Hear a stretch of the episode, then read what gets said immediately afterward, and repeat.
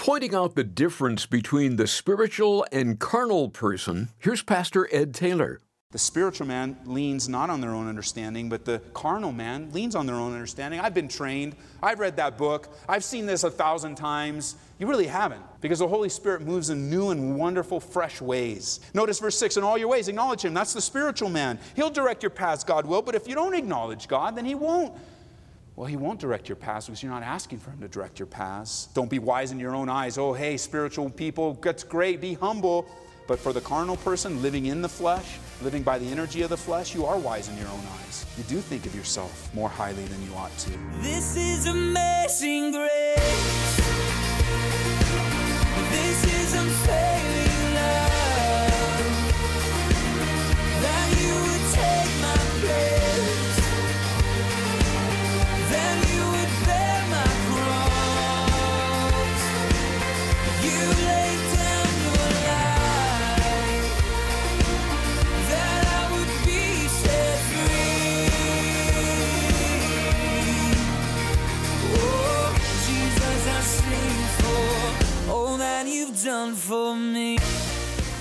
and welcome to Abounding Grace. Great to be with you as we continue our series in Romans with Pastor Ed Taylor. We sometimes think that our pastors or the apostles we read about in the Bible are super spiritual and couldn't possibly face the same struggles with the flesh as we do. But the reality is, we all wrestle with the flesh, and the struggle is real. There is a way to overcome, however, and we'll look into that today as we finish up Romans chapter 7. Here's Pastor Ed with part 2 of Even Paul Wrestled with His Flesh. We're going to take what's going on in your life and apply the scriptures to your life, knowing that there is life in God's Word. And once God's Word gets into your life, then it explodes in a wonderful way, and God does great things. But I'll tell you what, it's a very big danger for us to think, well, especially those of you, you know, maybe you, you've counseled people and for many years, and then the person's coming in, you got the little card, you know what they're going through, and your conclusion is, I know exactly what's going on in their life. Let me just tell you, you have no idea what's going on in their life. They're unlike any other person that's walked through your path. They're like any other person that you've counseled. They're like any other person you've opened the word to, although because you've done it a few times, you're like, well, I already know. No, you don't. You don't know. And when you walk into that, well, I already know, then you're not giving room for the Holy Spirit, who is truly the counselor, to minister through you. Think of it this way. I love this because as someone sitting across the table from me in, in my office and we're counseling, we're opening the word, we're talking about the things of God, I love the moment when the face changes. I wait for that moment. I look for that moment. As we're talking, we're applying the scriptures, we're talking about what's going on in their life, and then their face changes. And you know what they're telling me by their face? The face is really telling me, How in the world did you know that? And I say, I have no idea what you're talking about, except to say that the Holy Spirit got you, didn't He? They Oh, yeah. Because when you're trusting in the Lord with all your heart, you're not leaning on your own understanding, then you give room for the Holy Spirit to lead you, to guide you, to use you. The spiritual man leans not on their own understanding, but the carnal man leans on their own understanding. I've been trained. I've read that book. I've seen this a thousand times. You really haven't, because the Holy Spirit moves in new and wonderful, fresh ways. Notice verse 6 In all your ways, acknowledge Him. That's the spiritual man. He'll direct your paths, God will, but if you don't acknowledge God, then He won't. Well, He won't direct your paths because you're not asking for Him to direct your paths. Don't be wise in your own eyes. Oh, hey, spiritual people, that's great. Be humble. But for the carnal person living in the flesh, living by the energy of the flesh, you are wise in your own eyes. You do think of yourself more highly than you ought to. And so, back in chapter 7, Paul, he says, I'm a carnal man. Now, don't think of it again as he's out partying and carnality. He's living in the energy of his flesh, he's battling with it. And he's a carnal man, and, and he knows the law is spiritual, just like we do today. We love God's word. We know it's spiritual. We know it's life. We know every time we open it, God's going to use it in our life. It won't return to him void. It will accomplish the purposes for which it's been sent out. It's great. We know that. But there's this battle in my life. There's this struggle that sometimes the enemy can even get me to believe that I'm the only one going through it.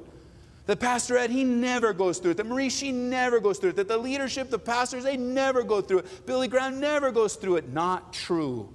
Even the Apostle Paul wrestled with his flesh. Let me just say this before we move on.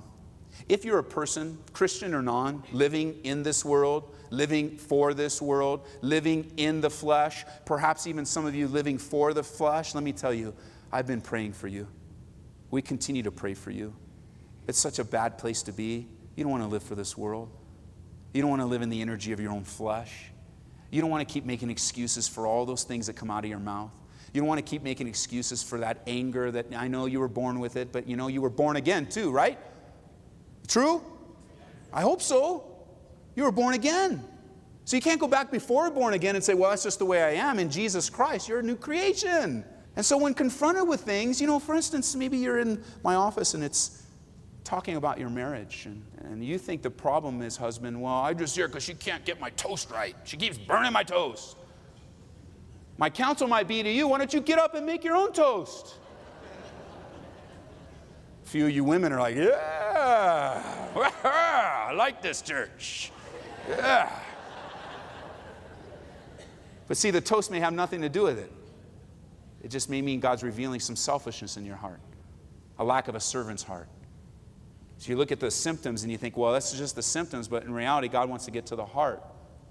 And if you're living in the flesh, living for the flesh, we've been praying for you diligently. Just as I'm preparing this and looking at it this week, it's like, oh my goodness, Lord, how difficult it can be for people. For those of you that this is what it feels like if you want me to describe it for you. You've got one foot in the world and you're enjoying that. You got one foot in the church and you're enjoying that. But there's a problem, isn't there? There's a problem because you have too much of the Lord to be comfortable in the world. And you have too much of the world to be comfortable in the church. And you've got to decide, friends. Jesus said, No one can serve two masters. Either you will love the one or hate the other. And so, in the carnality that might be surfacing in your life, it's time to come to Him and repent. I'll tell you, the carnality starts with this struggle. Look at verse 15. He says, For what I am doing, I do not understand. For what I will to do, that I do not practice, but what I hate, that I do. Doesn't that sound so true? Doesn't it ring so true? I want to do what's right, but I end up doing what's not right. Ever feel that way? Dieters. I got the books and I got all the calculators and I'm so ready for it. I want to do, but the ice cream was calling me, man. They said not to have any bread, but I had the whole loaf and a few potatoes too, you know, those non carb diets, you know. I mean, oh, I do, I know what I want to do, I know what I desire, but what I'm doing in my life, I don't. And it happens spiritually too. I, I really want to do the right thing. I really want to bless somebody. I really want to give. I, I really want to serve, but I find myself not doing those things. He says in verse 16, I then, if then I do what I will not to do, I agree with the law that it's good. But now it's no longer I who do it, but sin that dwells in me. For I know that in me, that is in my flesh, nothing good dwells. Mark that, we'll come back to it in a moment. In my flesh, nothing good dwells. For to will is present with me, but how to perform what is good I do not find. For the good that I will to do, I do not do, but the evil I will not to do, that I practice. Now, if I do what I will not to do, it is no longer I who do it, but sin that dwells in me. Verse 21. I find then a law that evil is present with me, the one who wills to do good. For I delight in the law of God according to the inward man. But I see another law in my members, warring against the law of my mind, and bringing me into captivity to the law of sin, which is in my members. Paul would say to the Galatian churches, he would say, The flesh lusts against the spirit, the spirit against the flesh. The two are contrary to one another, so that you do not do the things that you wish. And here he's describing it not just for them out there, but he says, I want you to give you a peek in my own life, because I struggle too, Paul says. I struggle greatly. And it's so true. These are the words we feel. These are the words that describe our life, how accurate God is in describing the wrestling that we have against the flesh. And by the way, the struggle and the wrestling is a good thing. It tells me there's spiritual life in you. Because some of you might be sitting here and say, you know what? You know what, Pastor Guy? I don't have any problem with sin. I don't know why you're talking about sin. I don't know, you know, this archaic book and why are you telling us about this and sin? I'll tell you, let me tell you why I'm telling you. Because we love you and we want to see you delivered. We want to see you not destroy your life one decision at a time. We want to see you not come to the place where you utterly destroy not only yourself, but perhaps your family and everyone else that touches you. We love you. And in order to love someone, you need to tell them the truth. You need to hear the truth, both believer and unbeliever alike. You need to be in a place where you understand that the problem is not with God. And the problem is not with His Word or the law. You know where the problem is? Me. That's the problem. It's me. I'm the one in great need. God, He's perfect. His law is the epitome of perfection. The problem in the equation is not God and is not His law. It's me and it's sin and it's my attraction to sin and temptation. It's when I get involved in sin, that's the problem. Sin takes root and I'm done. It happens all too often. Paul he describes this battle, this wrestling, and just understand this is Paul the Apostle talking. This isn't just some believer. This isn't someone who just went down to Southlands with a pole and said, You know, do you ever struggle with things? Are you a believer? I mean, this is a guy that God used to write half of the New Testament, and he struggled with the flesh, with this inner battle. He says in verse 18, I know that in me, that is in my flesh, nothing good dwells. Did you hear that? In your flesh, in my flesh, nothing good dwells. It's true. Flip over to John chapter 6. Let me show you what I mean. Jesus said the same thing. John chapter 6. This is where you can write. If you like to write in your Bible, you know how sometimes you'll be looking on the shelf for a Bible and you want one with cross references? Do you know some of the best cross references you can have in your Bible are the ones that you write yourself? Where you're just going through in your devotion, go, oh, this connects over here and this connects over there. So next to John chapter 6, verse 63, you can write right next to it Romans chapter 7, verse 18. And then back in Romans chapter 7, verse 18, you can write right next to it John chapter 6, verse 63. So the next time you're going through John or the next time you're going through Romans, you'll have these connections between what, what Paul said and what Jesus said because there are no contradictions in the scriptures, folks. Jesus is speaking the same thing that Paul's speaking, that Peter's speaking, that James is speaking, because the Holy Spirit inspired and authored his word. So look at John chapter 6, verse 63. This is what Jesus had to say. It is the Spirit that gives life. Let's read this together. You ready? It's the Spirit that gives life, the. Okay, let's do that one more time. You ready?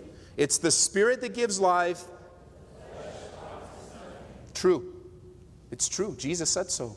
The flesh profits nothing that Paul says, In my flesh, no good thing dwells. The words that I speak to you, Jesus says, they're spirit and they are life. The problem is, well, the problem really is we face this all the time. We don't believe it.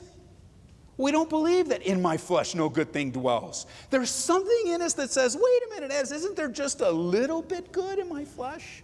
I mean, just a little bit? Can't there be just a little bit good in my flesh?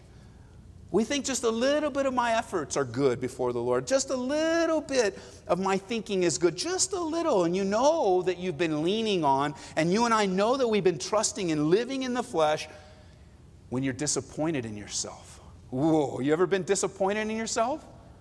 Why? Why were you disappointed? I'll tell you why. Because you were expecting more from your flesh. So, oh, I could do this. I can do it. Yes, I can do it. And then when you stumbled and fell, you felt so bad. And you were so disappointed. Let me just say that God wasn't disappointed with you, neither is He disappointed in you. You see, with God, it's no surprise your stumbles and your falterings. As a matter of fact, the Bible says that God, He knows our frame, that we are but dust. Have you ever been disappointed in dust? Never. God, He knows our frame, He's fashioned us. And we know that we've been leaning on the flesh when we're disappointed in ourselves, when we beat ourselves up over our mistakes, when we look at our life and go, oh, I could have done more. You know, you could have done more by yielding to the Holy Spirit. Oh, I wish I would have said that. Great, you could have said that. But now that the Holy Spirit's speaking to you, go say it. Send the email, make the phone call, walk across the room after service and apologize to the person you've been avoiding. You get hot and upset with your kids this morning and you drop them off in Sunday school. Well, when you pick them up, say, you know what, kids, I love you. I'm so sorry. Will you forgive me? There's power in humility. God resists the proud, but what gives grace to the humble? Oh, we lean on our flesh far too much. We lean in it so much that, well, we begin to beat ourselves up. look back at verse 15. At the end of verse 15, he says, But what I hate, that I do. If you like to do things in your Bible, maybe circling things, you could circle the word hate, and you can draw a line all the way down to chapter 8, verse 1, to the word condemnation. Because I'll tell you what, the things that I hate that I do, you're like, I hate this. I wish I wouldn't have done this. And why did I do this? And, and by the way, after Easter, we're going to get into Romans chapter 8. So far, we're going to spend two full Sundays just on verse 1 because it's such a powerful truth. But I'll tell you what happens is you begin to hate sin, and then you begin to hate the fact that you're doing some of those things. And that hate might even turn to be you begin to hate yourself. You start beating yourself up. You start condemning yourself. You start getting down on yourself. And then it kind of spreads, and everybody's getting down on you. But the Bible says there's therefore now no condemnation to those that are in Christ Jesus who do not walk according to the flesh, but according to the Spirit. So just kind of look at that for the future. It's going to be really cool when we get to that. Nothing good in our flesh. There's nothing good in our flesh that dwells. Now, I'm not looking to be sinful, but it's the sinful tendencies of my habitual carnal self that keep dogging me. That, my friends, is the difference between a believer who's caught up in sin and a person who hasn't been born again, because the person that hasn't been born again doesn't care. They're insensate to these feelings of conviction. But because you care, you feel it. Because you love Jesus, it's a struggle and it's a battle. And then he says in verse 24, Oh, wretched man that I am. I mean, have you ever concluded that? Oh, man, wretched man that I am. Who will deliver me from this body of death? This is a cry from the very depths of his heart. When I was a natural man, he says, the law buried me. When I became a believer, Paul says, I was under legalism. I want to live rightly, but now there's a war that's flowing through my body. Who's going to deliver me from this body of death? Do you know in Rome, during the time of Paul, they had very, very cruel punishments for those that committed capital crimes. One of them, of course, was what? Crucifixion. Uh, you were guilty of first degree murder, there was a good chance that you would be crucified. But if you were a Roman citizen, you wouldn't be crucified. Roman citizens weren't crucified. But there were other punishments they developed. One of them has to do with this body of death. It was common in the time of Paul in Rome during that time that if you were convicted of a capital crime of first degree murder, your punishment would be to be attached to a dead body that you would carry around with you. You would be crying out to be delivered from this body of death. And the reason they would attach that body to you is by the decay and the time of that, it would only be a matter of days before you yourself succumb to disease and death because of the body of death. And perhaps that's what Paul has in mind as he says, Who's going to deliver me from this? Who's going to deliver me from these struggles? Who's going to deliver me from this baggage I'm carrying around? Who's going to free me from these sinful tendencies attached to me? I mean, Paul says, I know it theologically, I understand it, I even know it personally, but it's so hard. It's so difficult. Notice the question that he asks in verse 24. He asks the question, Who will deliver me? Too often we ask the question, How will I be delivered? How I be delivered from this body of death? How I be delivered from this baggage? How? Show me, Pastor Ed. Give me the 10 steps. I just want them. Give me 10. Give me three. Give me five. Give me some steps to follow. Give me some principles. Write it down for me. Give me a plan. Give me some processes, some procedures. But that's not where your deliverance comes from, friends. It's not in principles, it's not in policies, it's in who. It's in the person of Jesus Christ. You are delivered and free in Jesus Christ. One thing before we go, because he says, I thank God, verse 25, through Jesus Christ our Lord. So then, with the mind I myself serve the law of God, but with the flesh, the law of sin. I still struggle, but I'm so thankful that Jesus Christ, He Himself, has delivered me. Listen, the victory in your struggles, the victory in your wrestlings, the victory in your marriage, the victory in your attitude toward your boss or your employees or your kids or your in laws, the victory, victory is a gift of God for you to receive. Did you hear that? As much as salvation is a gift from God for you to receive, the Bible, the Bible says that victory is also a gift to receive by faith in Jesus Christ. Victory doesn't come by trying to work it up. Victory doesn't come by trying to read it up or study it up or to try real hard or, you know, Pastor, I'm going to get up and I'm going to try real hard. I'm going to try real hard. But the Bible says that victory is already yours by faith in Jesus Christ. It's a gift to receive, not a work that we somehow drum up in our lives. Let me show you before we leave. Flip over to Romans chapter 8. It's one page for you. Verse 37. Victory is a gift. As much as salvation is a gift, victory is a gift. Romans chapter 8, look at verse 37 with me. Yet in all these things we are more than conquerors through him who loved us. Did you hear that? More than conquerors. You're not just a conqueror. By faith in Jesus Christ, you're more than a conqueror. Well, wait a minute, Ed. I don't understand this whole gift thing and victory is a gift. I thought I need to really fight real hard. I thought I need to put my dukes up. Okay, flip over to 1 Corinthians chapter 15. 1 Corinthians 15 57, to be exact, a few pages over to the right. Victory, conquerors. Oh, God is so good. It's not by programs and policies, church. It's not by plans and principles that guide us through and guide us to victory. We don't experience victory by fighting for it. Instead, we enjoy victory by faith in Jesus Christ. Look at verse 57, chapter 15. But thanks be to God who what? Gives us the victory through our Lord Jesus Christ. Isn't that great? God gives us the victory. No more excuses. No more justifications. In Jesus Christ, victory is yours. To live for Jesus in these last days, affecting our world, not allowing the world to affect us. Jesus said we live in this world, but not for this world. We are in this world, but we are not of this world. One more, 2 Corinthians chapter 2.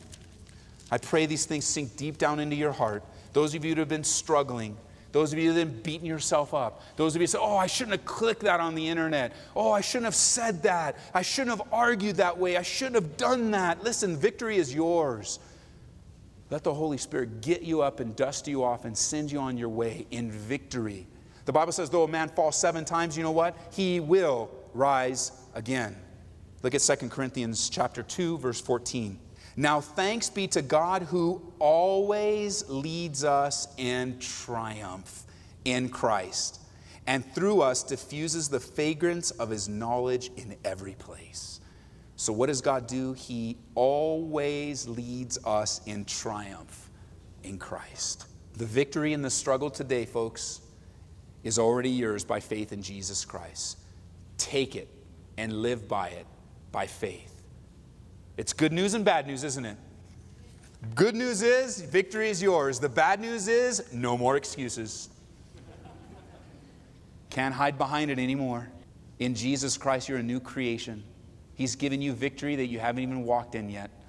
He's given you the strength to overcome day by day. Well, well, but Ed, I've struggled with it for 50 years, for 30 years. What am I going to do today? You're going to live by faith today. Well, what about tomorrow? Jesus said, Don't worry about tomorrow. Today is sufficient. The needs of today is sufficient. You just lay your life before Jesus Christ today, even as you are right now, church, with open hearts and open minds. Jesus, I am yours. I want more of you in my life. I desire to live by faith. I desire to serve you. I desire all that you have for me, Lord, because I realize even the Apostle Paul struggled with his flesh. And I realized even my own pastor wrestles with the flesh. And I realize the leadership of our, I realize everyone around the church struggles with the flesh. But I also realize that my struggle and my wrestling doesn't have to be perpetual because you've given me victory in Jesus. Isn't that great? You're listening to Abounding Grace with Pastor Ed Taylor. If you joined us late or would just like to hear this message again, turn to aboundinggraceradio.com. Or you can listen through our app too. Search for Calvary Aurora in the App Store or Google Play. Abounding Grace is made possible through the support of our listeners. And when you give a donation of $25 or more to Abounding Grace, you're invited to request a copy of A Love Letter Life by Jeremy and Audrey Roloff. In it, they share insights from their own journey toward marriage and encourage the reader to stop settling for convenient relationships. They offer perspective on male and female differences in dating and take on topics like purity, give some rules for fighting well as well as some advice on how to pursue a love story that won't end. That's a love letter life. Yours today for a gift of $25 or more. Call 877 30 GRACE and we'll rush a copy your way. Your generosity helps us provide the teaching of God's Word on stations all across the nation. We're constantly hearing from listeners that have been helped and are growing by God's abounding grace. Thank you for standing with us to make that possible. Call 877 30 GRACE. Then be sure to join Pastor Ed Taylor next time for more teaching from Romans. That's right here on Abounding Grace. This is amazing grace.